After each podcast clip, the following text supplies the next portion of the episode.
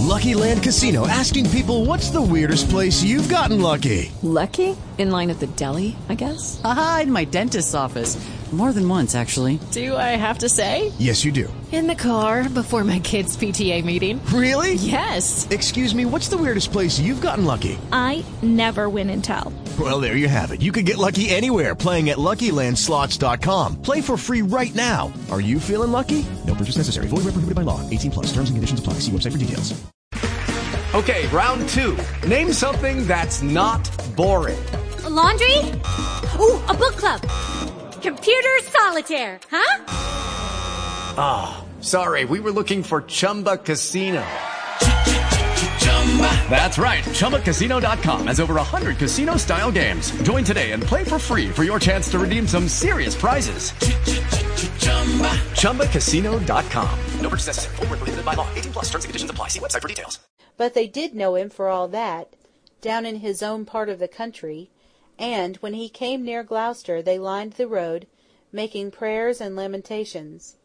His guards took him to a lodging where he slept soundly all night. At nine o'clock next morning he was brought forth leaning on a staff, for he had taken cold in prison and was infirm. The iron stake and the iron chain which was to bind him to it, were fixed up near a great elm tree in a pleasant open place before the cathedral, where, on peaceful Sundays, he had been accustomed to pray and to preach, when he was Bishop of Gloucester. This tree, which had no leaves then, it being February, was filled with people and the priests of Gloucester College were looking complacently on from a window, and there was a great concourse of spectators in every spot from which a glimpse of the dreadful sight could be beheld. When the old man kneeled down on the small platform at the foot of the stake, and prayed aloud, the nearest people were observed to be so attentive to his prayers that they were ordered to stand farther back, for it did not suit the Romish Church to have those Protestant words heard. His prayers concluded, he went up the stake and was stripped to his shirt, and chained ready for the fire. One of his guards had such compassion on him that, to shorten his agonies, he tied some packets of gunpowder about him. Then they heaped up wood and straw and reeds, and set them all alight. But unhappily the wood was green and damp, and there was a wind blowing that blew what flame there was away. Thus, through three quarters of an hour, the good old man was scorched and roasted and smoked, as the fire rose and sank; and all that time they saw him, as he burned, moving his lips in prayer, and beating his breast with one hand, even after the other was burnt away and had fallen off. Cranmer, Ridley, and Latimer were taken to Oxford to dispute with a commission of priests and doctors about the mass. They were shamefully treated, and it is recorded that the Oxford scholars hissed and howled and groaned, and misconducted themselves in anything but a scholarly way. The prisoners were taken back to jail, and afterwards tried in St. Mary's Church. They were all found guilty.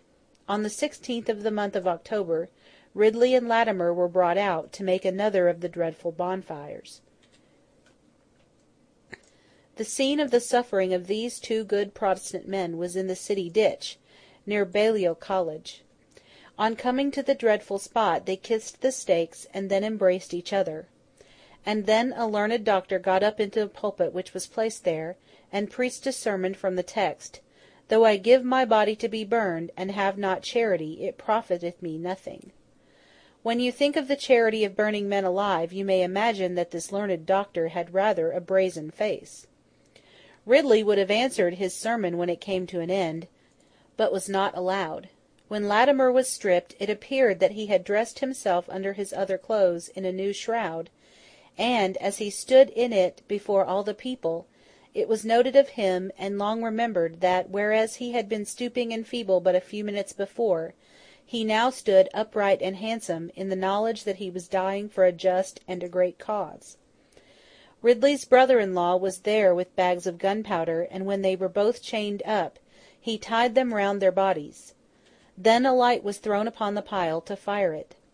"Be of good comfort, Master Ridley," said Latimer at that awful moment, "and play the man; we shall this day light such a candle, by God's grace, in England as I trust shall never be put out." And then he was seen to make motions with his hands as if he were washing them in the flames, and to stroke his aged face with them, and was heard to cry, "Father of Heaven, receive my soul!" He died quickly, but the fire, after having burned the legs of Ridley, sunk. There he lingered, chained to the iron post, and crying, "Oh, I cannot burn! Oh, for Christ's sake, let the fire come unto me!" And still, when his brother in law had heaped on more wood, he was heard through the blinding smoke still dismally crying, "Oh, I cannot burn! I cannot burn!" At last the gunpowder caught fire, and ended his miseries. Five days after this fearful scene, Gardiner went to his tremendous account before God, for the cruelties he had so much assisted in committing. Cranmer remained still alive and in prison. He was brought out again in February, for one more examining and trying, by Bonner, the Bishop of London, another man of blood, who had succeeded to Gardiner's work, even in his lifetime, when Gardiner was tired of it. Cranmer was now degraded as a priest, and left for death; but, if the Queen hated any one on earth, she hated him, and it was resolved that he should be ruined and disgraced to the utmost. There is no doubt that the Queen and her husband personally urged on these deeds, because they wrote to the Council, urging them to be active in the kindling of the fearful fires. As Cranmer was known not to be a firm man. A plan was laid for surrounding him with artful people, and inducing him to recant to the unreformed religion.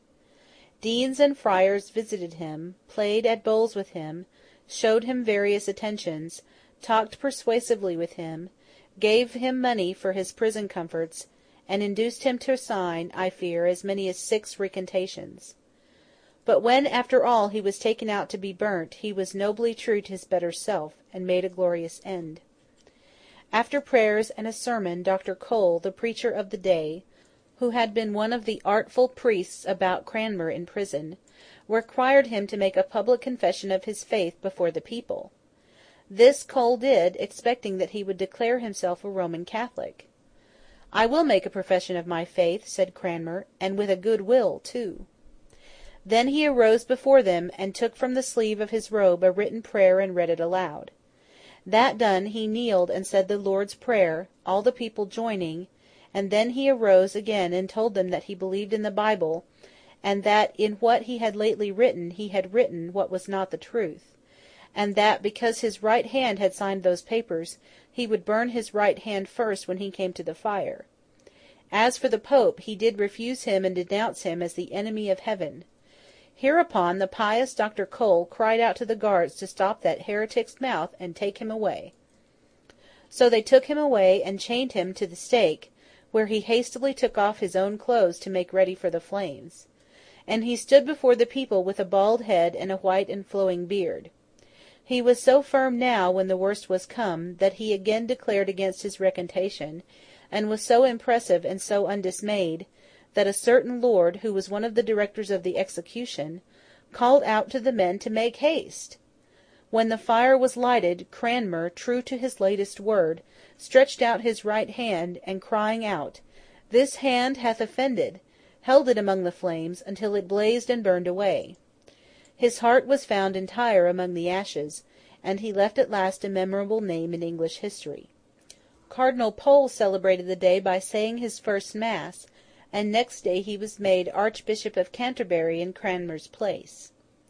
The Queen's husband, who was now mostly abroad in his own dominions, and generally made a coarse jest of her to his more familiar courtiers, was at war with France, and came over to seek the assistance of England.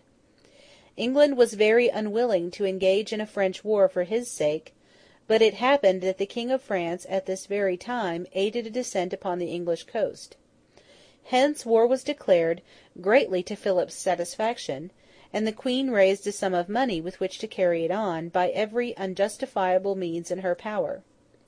It met with no profitable return, for the French Duke of Guise surprised Calais, and the English sustained a complete defeat. The losses they met with in France greatly mortified the national pride, and the Queen never recovered the blow. There was a bad fever raging in England at this time, and I am glad to write that the Queen took it, and the hour of her death came. When I am dead and my body is opened, she said to those around her, ye shall find Calais written on my heart. I should have thought, if anything were written upon it, they would have found the words Jane Grey, Hooper, Rogers, Ridley, Latimer, Cranmer, and three hundred people burnt alive within four years of my wicked reign, including sixty women and forty little children. But it is enough that their deaths were written in heaven. The Queen died on the seventeenth of November, fifteen hundred and fifty-eight, after reigning not quite five years and a half, and in the forty-fourth year of her age. Cardinal Pole died of the same fever next day. As Bloody Queen Mary this woman has become famous, and as Bloody Queen Mary she will ever be justly remembered with horror and detestation in Great Britain. Her memory has been held in such abhorrence that some writers have arisen in later years to take her part, and to show that she was, upon the whole, quite an amiable and cheerful sovereign. By their fruits ye shall know them, said our Saviour. The stake and the fire were the fruits of this reign, and you will judge this Queen by nothing else. Chapter 30